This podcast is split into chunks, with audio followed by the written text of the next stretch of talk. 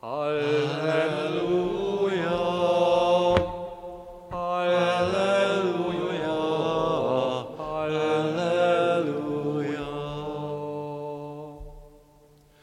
Az Úr legyen veletek! És a te. Evangélium Szent János könyvéből. Dicsőség neked, Istenünk. Abban az időben Jézus hangos szóval hirdette, aki bennem hisz, nem én bennem hisz, hanem abban, aki küldött engem. Aki engem lát, azt látja, aki küldött engem. Én világosságul jöttem e világra, hogy aki bennem hisz, nem maradjon sötétségben. Aki hallgatja ugyan tanításomat, de nem tartja meg, azt nem én ítélem el, mert hiszen nem azért jöttem, hogy elítéljem a világot, hanem hogy megváltsam a világot. Van bírája annak, aki megvet, és nem fogadja el tanításomat. A tőlem hirdetett ige ítéli előtt az utolsó napon. Mert én nem magamtól beszéltem, hanem az Atya, aki küldött engem, ő hagyta meg nekem, hogy mit mondjak és mit hirdessek. Tudom, hogy az ő parancsa örök élet. Amit tehát hirdetek, úgy hirdetem, amint az Atya mondta nekem. Ezek az evangélium igéi. Áldunk téged, Krisztus.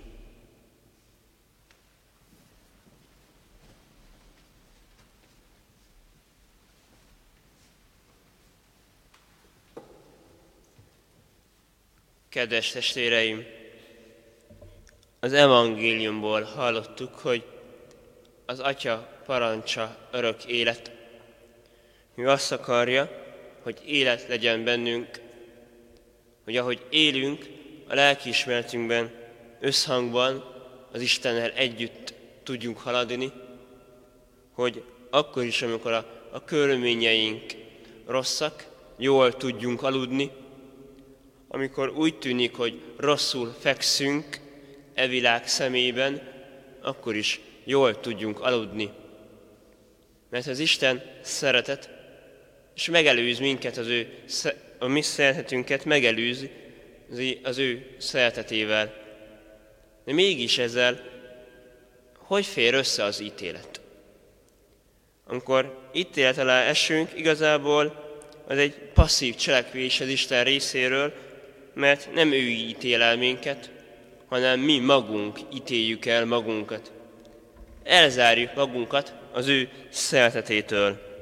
És bizony, ez egy szabad döntés. Engedjék meg, hogy József Ratzinger, 16. Benedek emeritus pápa szavait idézem, aki a felelősségünkre mutat rá, a mi szabadságunkra, amit az Isten bizony tiszteletben tart, akkor is, amikor mi nem kérünk belőle. Isten senkit nem kényszerít az üdvösségre. Isten elfogadja az ember szabadságát. Ő nem varázsló, aki végül mindent, ami volt, fehére, félre kíván tenni, és happy endet felvezeti. Ő igazi atya, teremtő, aki igent mond a szabadságra, akkor is, ha a szabadság nem akarja őt. Emiatt Isten mindent üdvözíteni akaró akarata nem jelenti azt, hogy minden ember valóban üdvözülni is fog.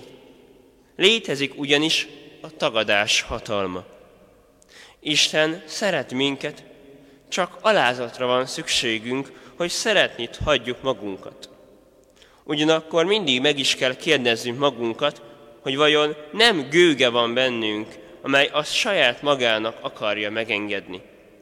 Vajon nem fosztjuk-e meg a teremtmény embert a teremtő Isten nagyságától és méltóságától, amikor az emberi élet komolyságát elvesszük, és Isten varázslóvá vagy nagypapává fokozzuk le, és akik előtt minden jelentéktelenné válik.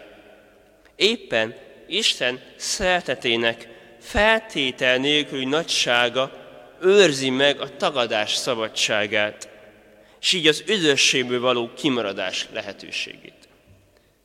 Kedves testvéreim, leginkább segítségünkre a Szentlélek van, aki a lelkismeretünkben, a szívünkben piszkál, hogy legyél jó ember, jobb keresztény, tetszik, jobb ember, Krisztusibb keresztény.